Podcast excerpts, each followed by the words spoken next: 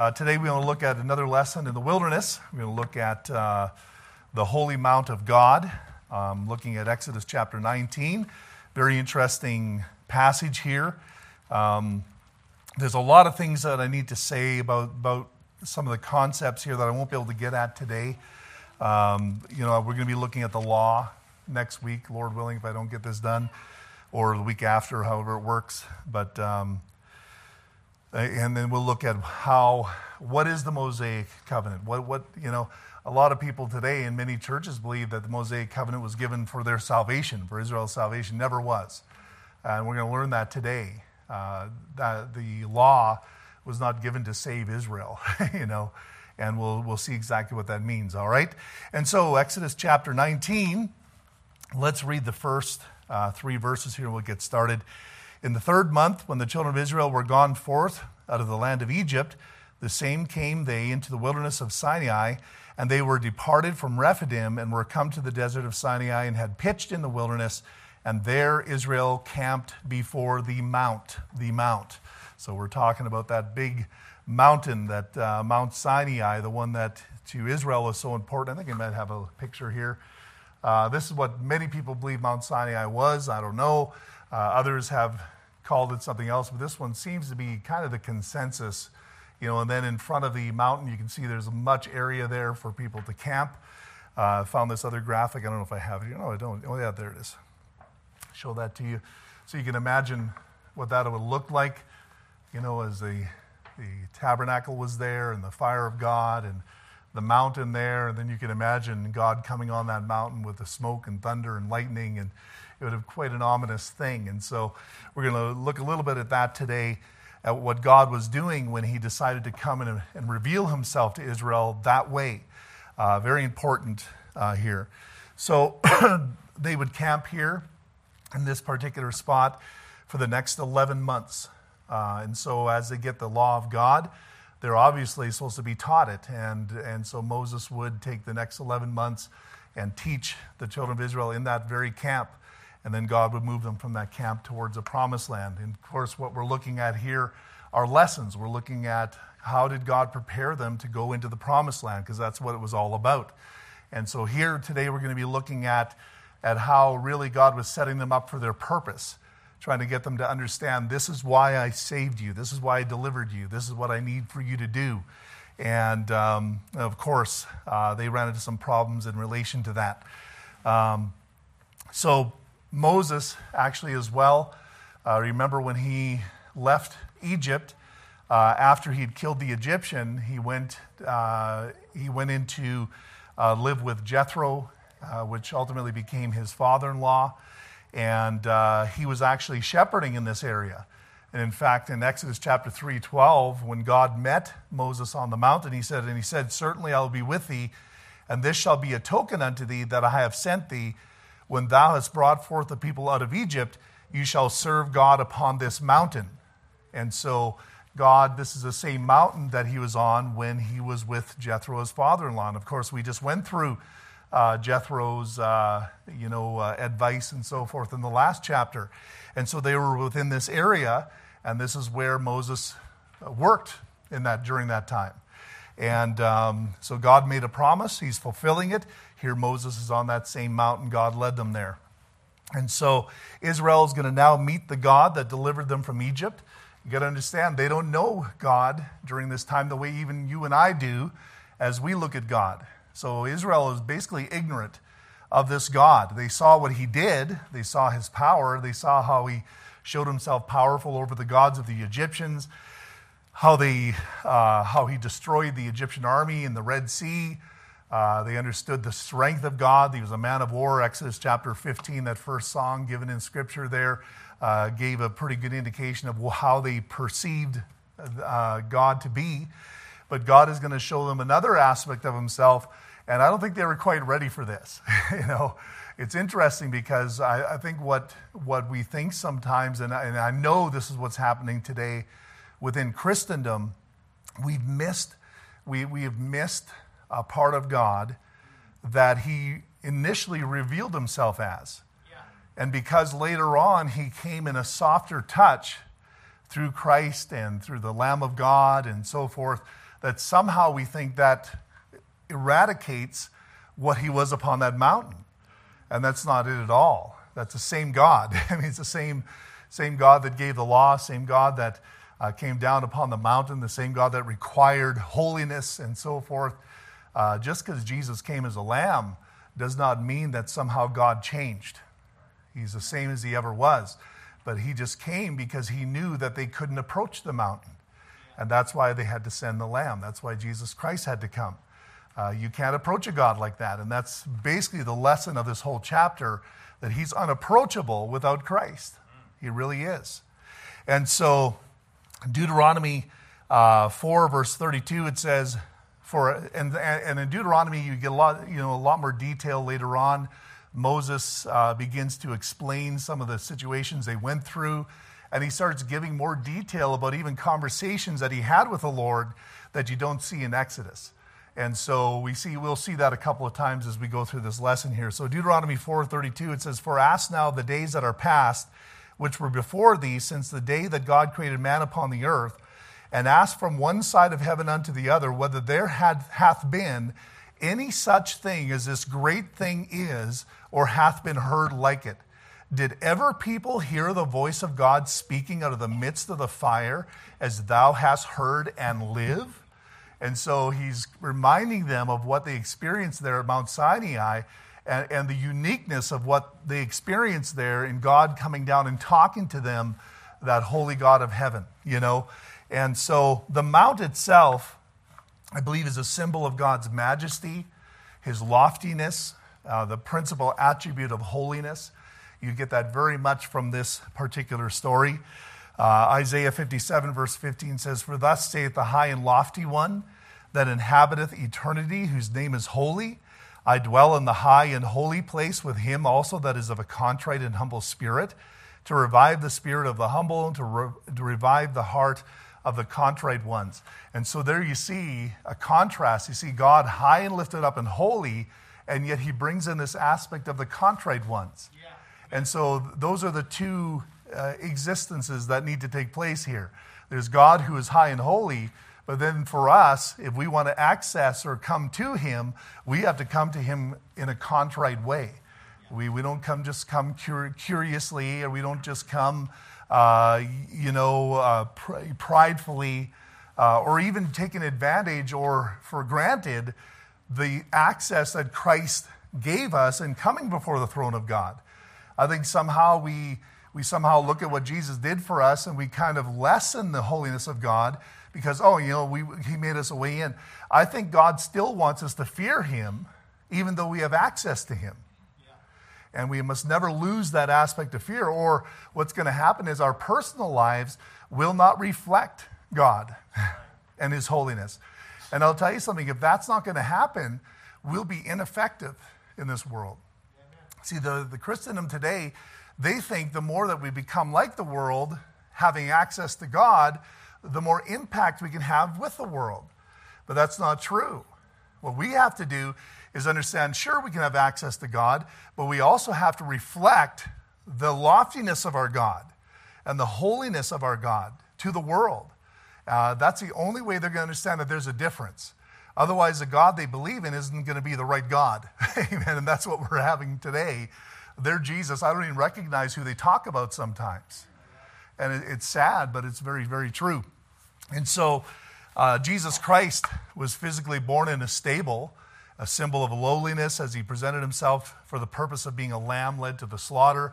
And so you see this, this, uh, this you know, almost a contradiction or this uh, contrast of contriteness to holiness. Isaiah 53 7 He was oppressed and he was afflicted, yet he opened not his mouth. He is brought as a lamb to the slaughter as a sheep before her shearers is dumb, so he opened not his mouth. Why did he do that, anyways? Well, we know that he, because he simply was surrendering himself to become that sacrifice. But I also think he was also teaching us this is the heart you need. You want to come to God, you, you got to come to him this way. You come to him, close your mouth, stop justifying yourself. You know, Just come to me contritely. That's the only way I can accept you. None of this, I'm great. You're not. you know, you have to come simply on the basis of humility and believing who God is. And so they would have their first meet with God in His holiness to set the mark of expectation from God. So this is very important that God would meet them with this particular uh, focus as He came down upon that mountain. If He would have come as just simply, uh, you know, uh, a weak you know, even, even like, uh, even the way Jesus came later on, it, would have, it wouldn't have done justice for the children of Israel. They needed to see God in his holiness first. And in fact, if you look at the holiness of God in the scripture, the Old Testament, the word holy is used over and over and over again. And you know, not so many times in the New Testament. In the New Testament, you see love and so forth and things like that. But in the Old Testament, God was trying to establish his foundation of holiness because they didn't get it. They didn't get it. And God had to establish that because it was only as they see how high He was that they finally get to themselves and realize, I can't do this myself. If, you, they, if, if God would come at your level, then they'd say, Oh, no problem. And they would be self sufficient. But God is trying to bring them to their knees, basically, trying to bring them to humility. That there's no way you can't even touch the mountain, you know, is what he's trying to tell him here. So, number one, God's purpose revealed. Um, let's see here. We'll look at verse number three. And Moses went up unto God, and the Lord called unto him out of the mountain, saying, Thus saith, thus saith thou, thus shalt thou say to the house of Jacob, and tell the children of Israel, Ye have seen what I did unto the Egyptians, and how I bare you on eagle's wings and brought you unto myself. Now, therefore, if you will obey my voice indeed and keep my covenant, then you shall be a peculiar treasure unto me above all people, for all the earth is mine. And you shall be unto me as a kingdom of priests and an holy nation. These are the words which thou shalt speak unto the children of Israel. And Moses came and called for the elders of the people and laid before their faces all these words which the Lord commanded him. And all the people answered together and said, All that the Lord hath spoken we will do. And Moses returned the words of the people unto the Lord. So, letter A, first we have God's reminder of deliverance. God's reminder of deliverance. Notice in verse 4 he says, Ye have seen what I did unto the Egyptians, and how I bare you on eagle's wings and brought you unto myself. And so he had to remind them again. You think it's not that far away. Do you have to remind them? Yes, he did. he did. So reminding God's people of the deliverance is very important. It's important for you too. You need to remember how the Lord delivered you. Yes. Or you can get just too high for yourself, too lofty, you know. You need to remember if the Lord didn't come and salvage you, you wouldn't be salvaged right now. You wouldn't be sitting here tonight. God came to deliver you. We have a tendency to forget that and God knew that Israel had that same problem. So God overcame the Egyptians. Uh, verse chapter 15, the song that they sang after the Israel or the Egyptian army was destroyed. In verse 3, it says, The Lord is a man of war, the Lord is his name. Pharaoh's chariots and his host hath he cast into the sea. His chosen captains are all drowned in the Red Sea.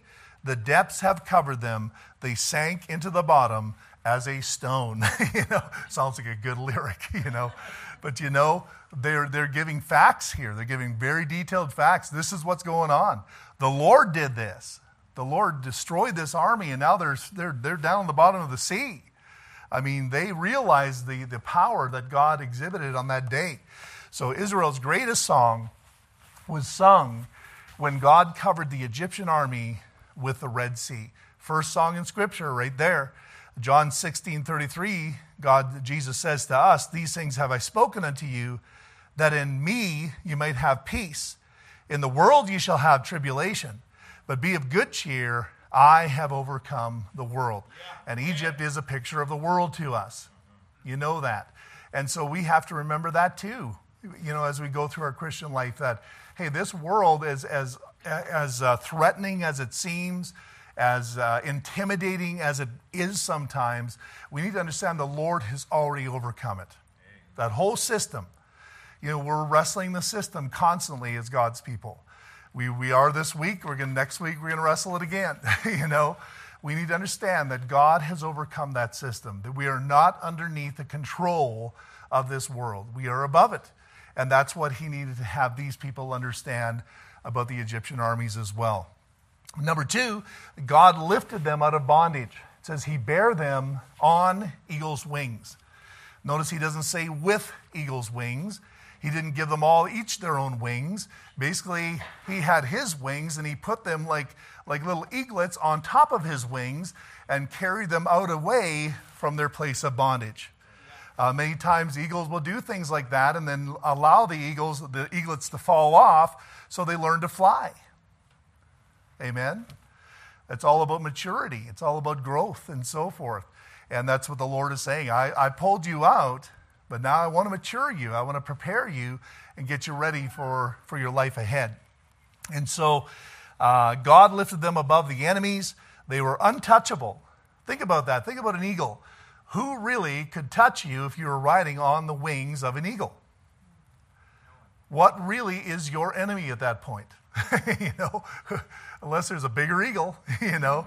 But if God has us on his on his wings, there's really no other enemy that can take us down. He has lifted us up, you know, and we need to take that to heart as well. And he also brought them out speedily, I, I, I believe. You know, the, the eagle's not, you know, a slow bird, and it's a fast bird, you know, and, uh, and the Lord brought them out very quickly. Letter B, God's reason for deliverance, of course, fellowship. In Exodus 19, verse 3, and Moses went up unto God, and the Lord called unto him out of the mountain, saying, Thus thou shalt say unto the house of Jacob and tell the children of Israel. Um, that's not the verse I was looking for.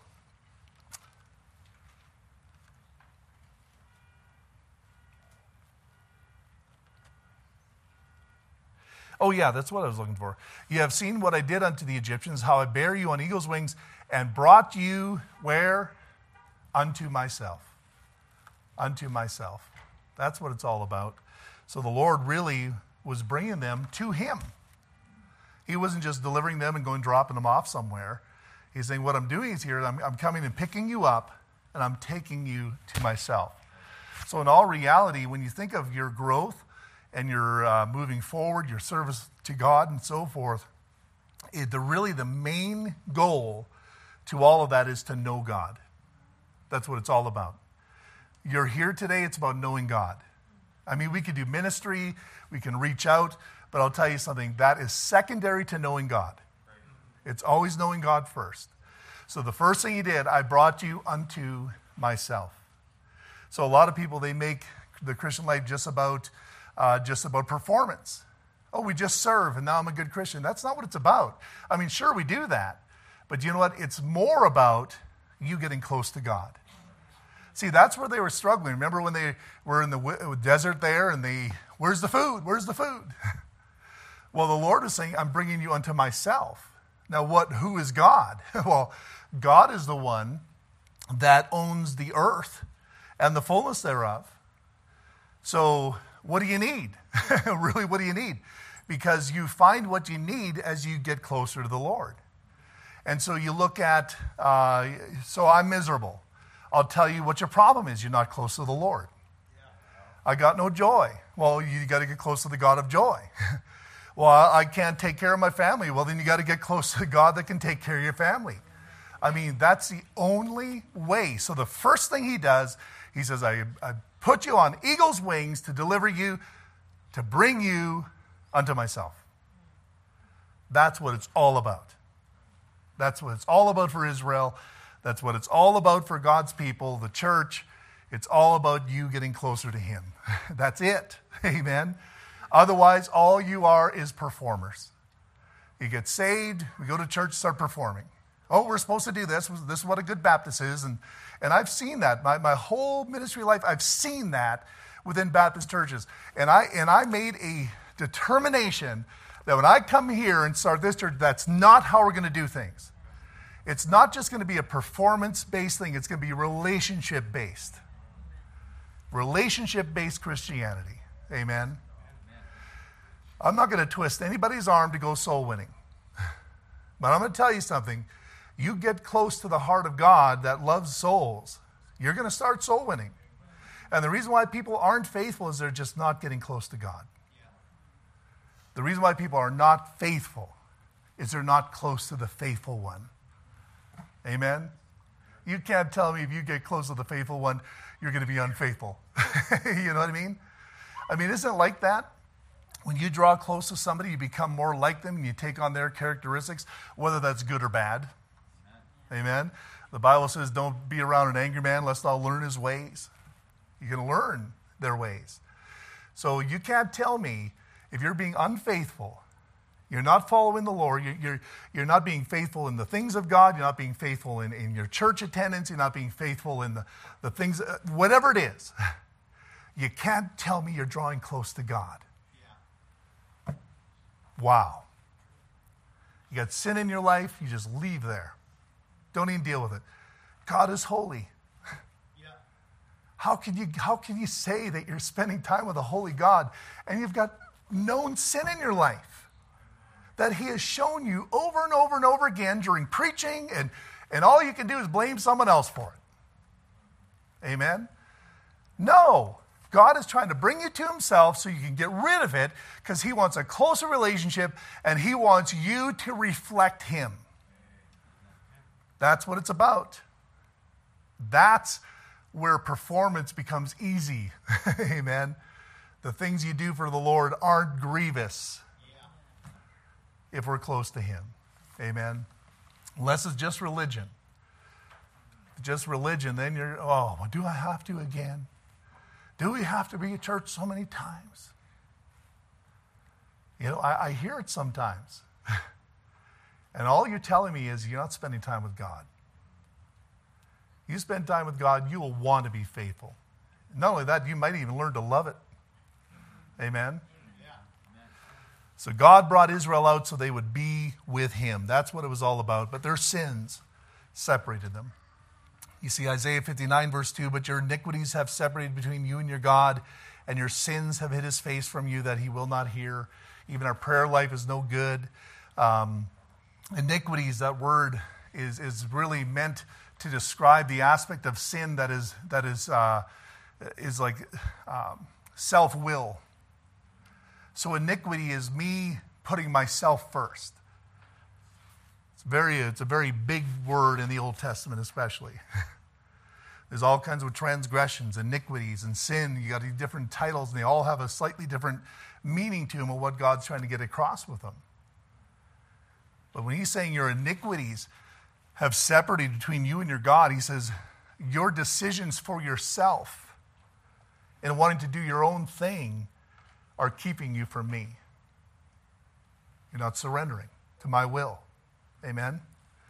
Letter C God's reward for obedience. Verse number five, it says, Now therefore, if you will obey my voice indeed and keep my covenant, then you shall be a peculiar treasure unto me above all people, for all the earth is mine. So, number one, obedience would make Israel a peculiar treasure to God. Um,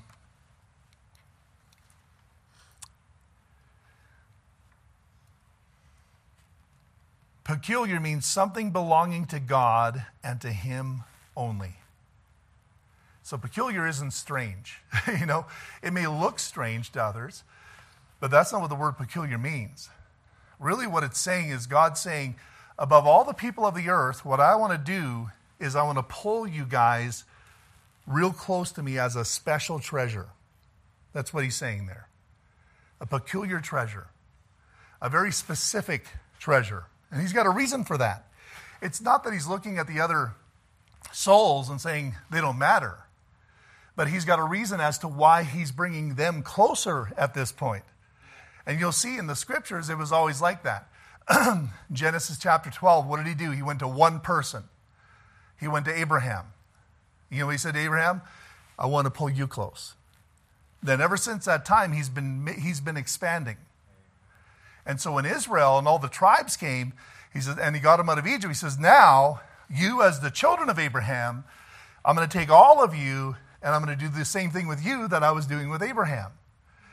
Why is he doing this? Why does he want so many people? well, he loves them, of course, but he's also wanting to use them. He's got a purpose. He's got a purpose for them. And so, peculiar treasure is something very much valued by God. So, all I know is this it was a choice for Israel whether they wanted to become a peculiar treasure. Yeah. It's your choice, too. Now, you're peculiar in the way that because you're saved and you're bought with the blood of the Lamb, uh, to Him personally, you're, you're, you're, you're special to Him.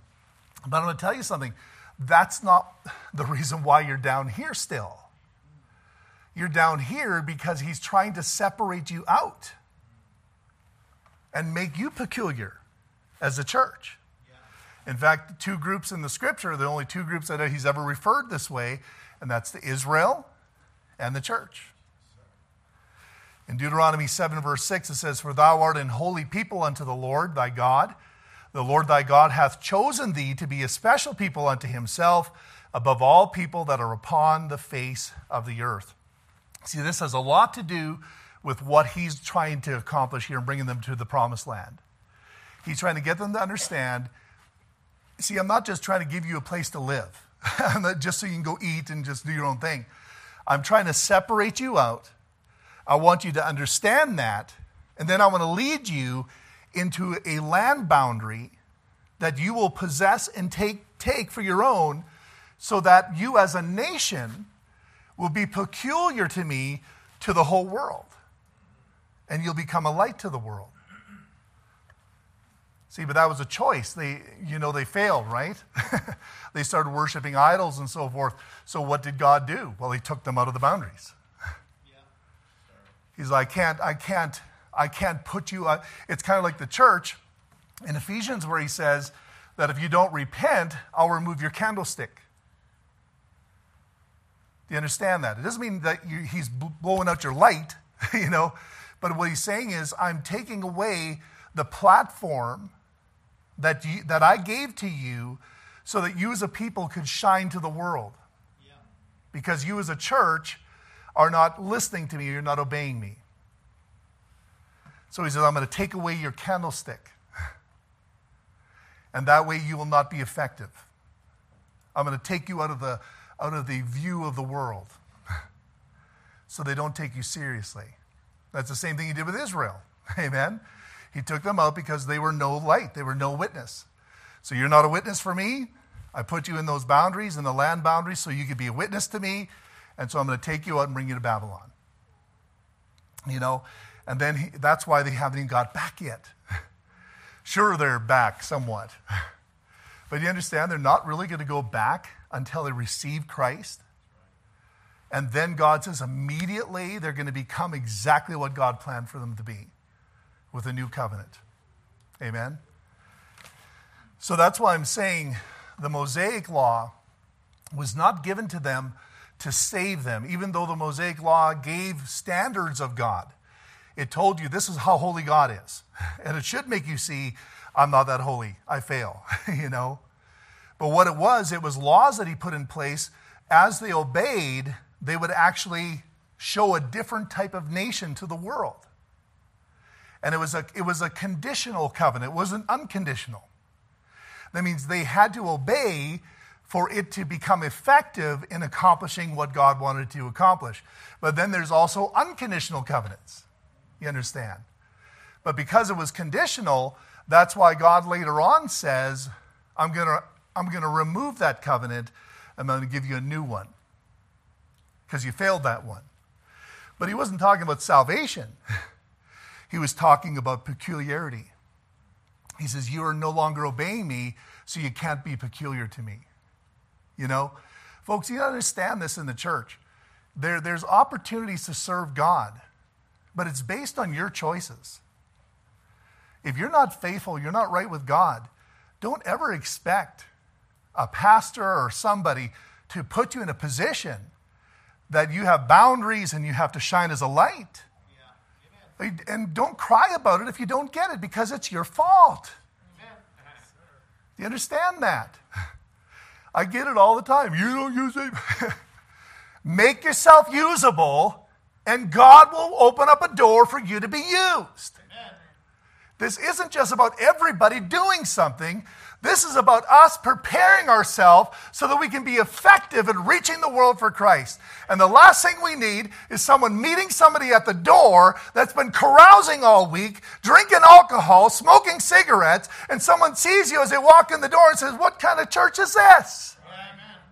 That's when the Lord says, Let me take away your candlestick. Do you understand that? That's what's going on with Israel here. He's telling them, Guys, I want you to be a peculiar treasure to me. Same thing he's telling us. It matters. I know that's not popular because the, the message today is just simple tolerance and love. Tolerance and love. And you get that here. Folks, I've had people come here, they're not right with God. And they come over and over, they're still not right with God. And they'll come for a year, they're still not right with God. I don't kick them out over that unless they're hurting somebody. But you want to be used. It's going to take a commitment. And that's why we have gates to go through. We got baptism, we got church membership, and these things. These are all steps that show surrender. Amen. And I want to obey. I want to do the right thing. But you know, we're a non committal generation. We'll come to church. We like that when churches have no requirements. we do. It's like some people, when you ask, hey, we got, we got this need if someone can help and so forth, and they wait to see if someone else does it like our kids do. and they're waiting to see if the other brother or other sister will do it first. Because that's in our heart. We're non committal. If someone else will do it, well, then the need is met and everybody's happy. Nobody, what just happened there, you showed God your heart. Yeah. It's a problem. and even though the work got done and nobody knew the better, something happened in your heart because you just revealed even to yourself how non committal you truly are to the things of God. And so, Psalm 135, verse 4 For the Lord hath chosen Jacob unto himself and Israel for his peculiar treasure. And so that's talking about, of course, the children of Jacob. Um, and it's not just talking about being a treasure by redemption, it's talking about a treasure by identification. You understand that? You're all a treasurer by redemption. That has nothing to do with you. you know, that just simply is what Jesus paid for you. The Lord looks at you, He sees you the value of His Son. That's very special to Him. But in relation to being down here, in relation to purpose, in relation to being used, that's a different ballgame. You understand? Then it's not just enough for Him to just value you because you're saved. Now he needs to value you by identification. That's why he offers baptism. Baptism is an identification. So before a person becomes a member, they have to identify with the death, burial, and resurrection in believers' baptism. So identification, identification isn't for God necessarily. Identification is for the people. So they, they see you and what you represent. Amen? Non committal people can never identify, they never do. They just sit and complain that they're never chosen to do stuff. Amen? I mean, take up the responsibility that God has left in your lap in this world because he, you will answer for it. Look at, look at the New Testament, how many times did he say, I've given this one a talent, this one two, this one three, and I will account for it? Yeah. Amen. That's referring in a general way to our lives and to the fact that just by us being here as children of God, we have a responsibility to invest and to, uh, what's the word? Increase that which God has given us. Amen? And you're not going to escape that. We will all face him, look him straight in the eye. He'll say, What did you do with it? Wow. You know? And so it is different than just being saved. I'm glad you're saved. I'm glad when anybody's saved. Praise God. But we're not here teaching you guys, you know, to be saved tonight. Maybe some of you, maybe you're not saved. But most of you are saved. So why am I teaching you? They were already bought by the blood in Egypt. The blood was applied to the doorposts. So what's God doing here? He's creating a peculiar people. That's what it's about.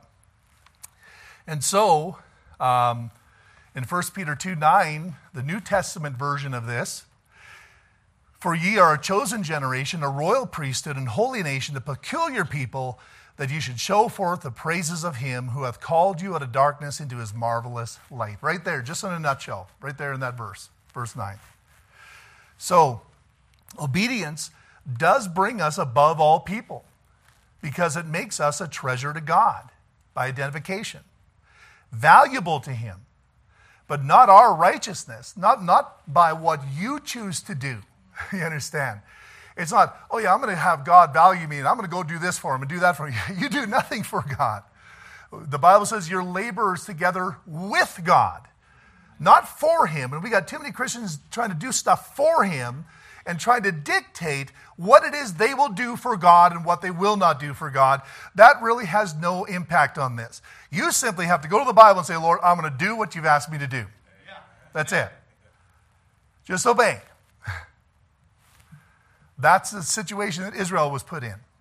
There's no Lone Ranger there that all of a sudden said, uh, Oh, yeah, I got an idea. This is what I'm going to do for God. Moses, you go ahead and take the Israelites that way. We're going to go this way and do something really great. But we do that as Christians. I've seen people, missionaries, missionary minded people do this. Well, this is what I'm going to do. This is, and understand, sometimes we get all kinds of harebrained schemes going on and we catch ourselves with it. But there's some people out there trying to live it. But that's why the Bible says, I'm crucified with Christ. Nevertheless, I live, yet not I, but the life that I now live in the flesh, I live by the faith of the Son of God who loved me and gave himself for me. I'm not, it's not my faith. If it's my faith, then I dictate what I'm going to believe. It's his faith. So I just simply follow what he's telling me to do. Amen? That's the importance of that verse. And so, um, I got to move on quickly here. Um, 2 Corinthians 6 17, wherefore come out from among them, be separate, saith the Lord. Touch not the unclean thing, and I will receive you. And will be a father unto you, and you shall be my sons and daughters, saith the Lord Almighty. Now, is he talking about salvation there? No. He's talking about peculiarity. See, this is the verse God used when I had a smoking problem. And God finally showed me, He says, This is what I need you to do. I need you to leave that alone because I cannot be the father to you that I want to, and neither can you be the son to me that you desire in your heart to be. And when that became my vote motive, the Lord gave me the strength to overcome. Yeah. Because that is the Christian life. It's about relationship. It's not because the preacher said or Baptists do this or we're against that or we're, no, it's because I want to be close to God. That's why he brought you out unto himself. Amen. So, obedience number 2 would make Israel a kingdom of priests as well. You shall be unto me a kingdom of priests. A kingdom is just basically royal power. He's talking about authority. He's talking about the power that's involved in a dominion, in a kingdom. Then, uh, like Solomon, what happened with him? He had, he had kingdom power. He had power and authority given to him by God, but what did he do? He began to worship false idols, and immediately his next generation there, the Lord split the kingdom. See, he says, I want you as a royal priesthood. That means a priesthood that has kingdom power and authority. That's pretty special. Even the Levites, after this point, don't even reflect that very clearly. They reflect the aspect of priesthood, but they don't reflect the aspect of royalty. And he gave us the same uh, thoughts here where, where he says, Uh, to the church, he says, You will be a royal priesthood. He wants the same thing from us. So, what does that mean to be a priest? Now, a priest, um, but you are a chosen generation, a royal priesthood. Uh, Revelation 1 6. And hath made us kings and priests unto God and his Father. To him be glory and dominion forever and ever. Amen. Notice how he puts kings and priests together. He's, I'm making you kings and priests. So he's saying a royal priesthood. So when you're down here serving him and you're faithfully suffering and you're sacrificing the way the Lord wants you to, the Bible says that he's going to give you crowns. And those crowns, you're going to receive them from him, and ultimately you're going to throw them back at his feet. But those crowns will be translated into power during the millennial reign, where you will get a position in the kingdom of God.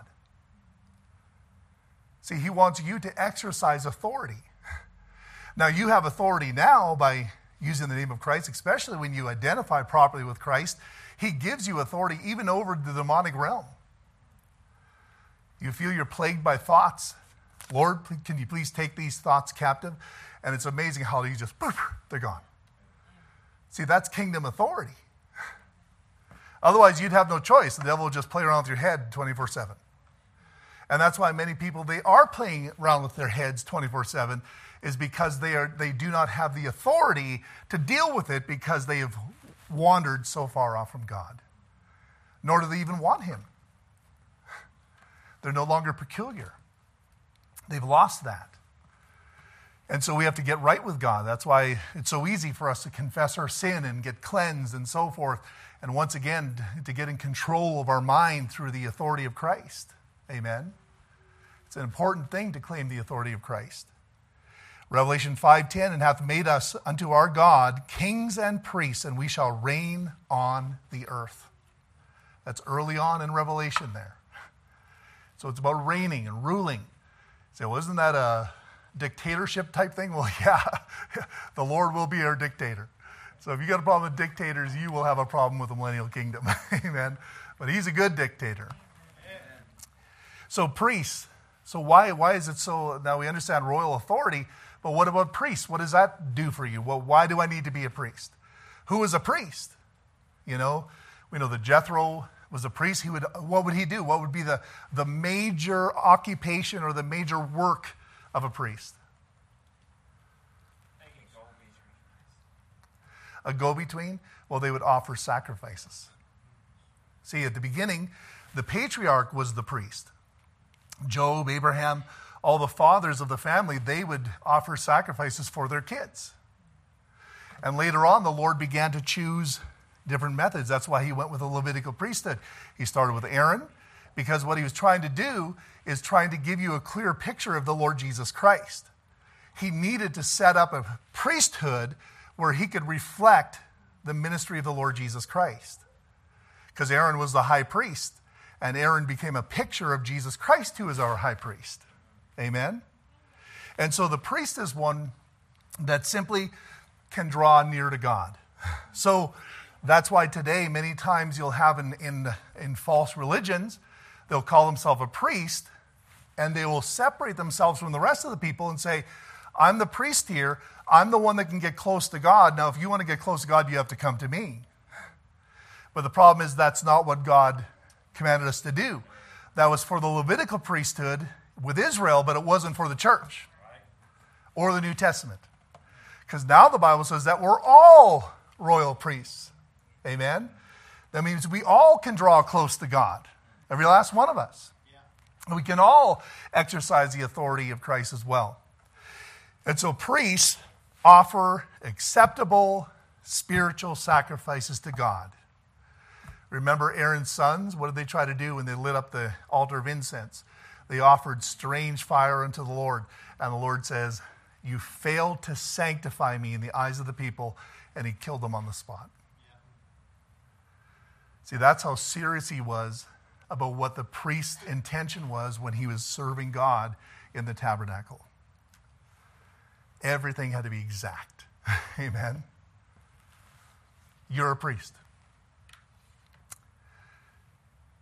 The Bible says they wouldn't be able to even drink alcohol when they were serving God in the tabernacle.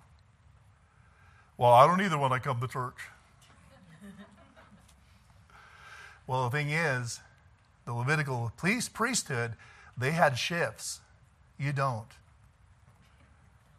You're 24 7, seven days a week. You're a priest before God. Unless you don't want that. I mean, it's good for you. Amen. It's good for you to have that.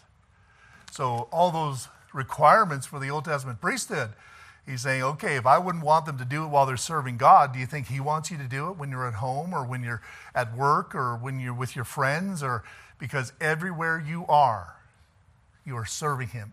And your offering, the Bible says in 1 Peter 2 5, ye also as lively stones are built up a spiritual house and holy priesthood to offer up spiritual sacrifices acceptable to God by Jesus Christ. Nobody's going to go kill a lamb and go burn it on an altar. if you do that, you are off. Don't do it.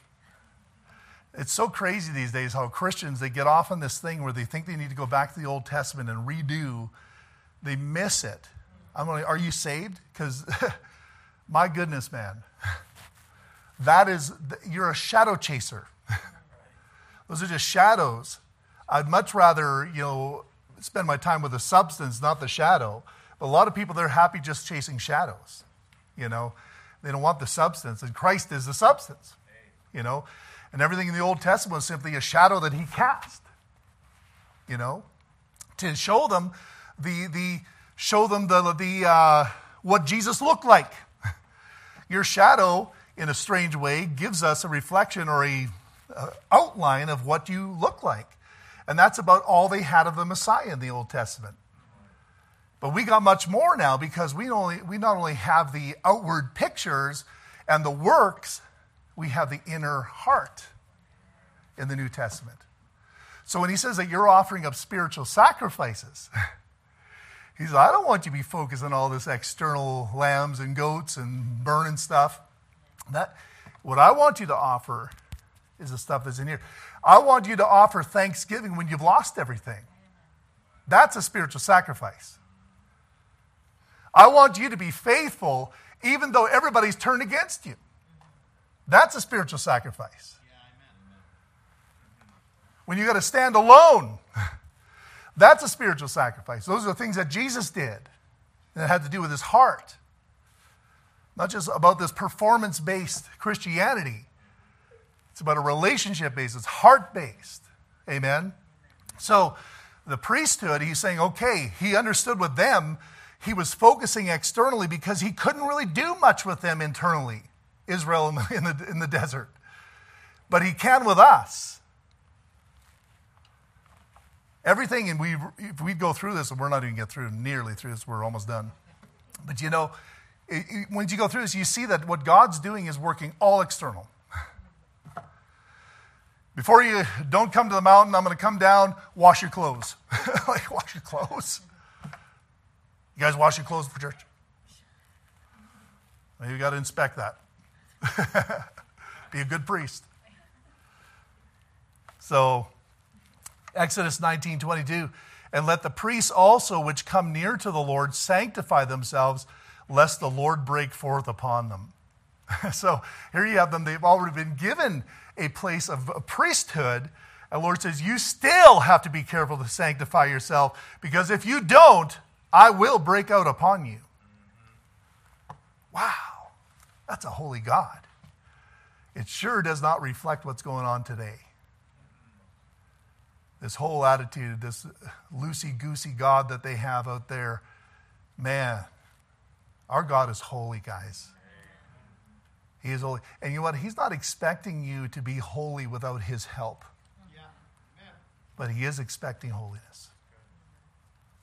Amen. Number three will be done. Obedience was necessary for Israel to be a holy nation. Holy means sacred, sanctified, separated to God, righteous within and without, totally consecrated. Same thing we see in 1 Peter 2 9. But ye are a chosen generation, a royal priesthood and holy nation. Now, we may not have land boundaries, but we do have boundaries within the local church. Same thing. That's why I say Israel and the church have so many similarities as far as how the Lord operates, even though the entities are different. But one day you're going to see this. You're going to see Israel that is going to have everything the church has, and they'll have the land too. They're going to have the nation too. Then truly there will be a witness to the world. There'll be a witness to the world nationally. You, you, ever thought about that when you think about Canada? You know, it says, oh, you know, we're such a godly nation, we could be a witness to the whole world. You don't realize how far off we are. Mm-hmm. You know, if, if the last three or four years hasn't revealed that to you, there is no holiness in our countries. There's no hope of national holiness. But we know that we as a church are called to be a holy nation. You know that Israel was called within their boundaries to be a holy nation. That's why they had to kick out all the idols and all the false teachings and so forth, and that's why they failed. But when Jesus Christ comes, he's going to set them back in there again and give them the full boundaries, which they really have not even possessed yet. They've never realized the whole boundaries as much as they've had. But when Jesus Christ comes in that moment, it's all going to be restored. And they will fulfill all these three things peculiar people, they will be a kingdom of priests, and they will be a holy nation. And these three things are what you and I are supposed to be right now. So let's get this out of our head that we're not supposed to do right. We're supposed to do right. Oh, that's legalism. Call it what you want. You need to do right. you know, legalism is requiring you to do it without God. No, you can be holy with God's help. The Bible says that grace that bringeth salvation hath appeared to all men, teaching us to deny ungodliness. See, we actually live holy by grace. See, people put grace at odds with holiness. It's not. Grace is necessary for holiness. Grace brings us to holiness. See, that's why Israel couldn't reach that. They never had the grace. For the law came by Moses, but grace and truth came by Jesus Christ. When you have them both, then you've got the whole package. understand? And Jesus Christ fulfilled the law. When you have Christ, you have the whole package. Amen. The whole package, everything together. And He is a holy, holy God. Amen. Anyways, we'll finish this up next time. Let's pray.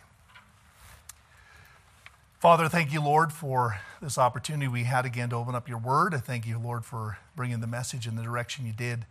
I pray, Lord, you'd help us to apply it to the church, to our personal lives, to our families, to our homes.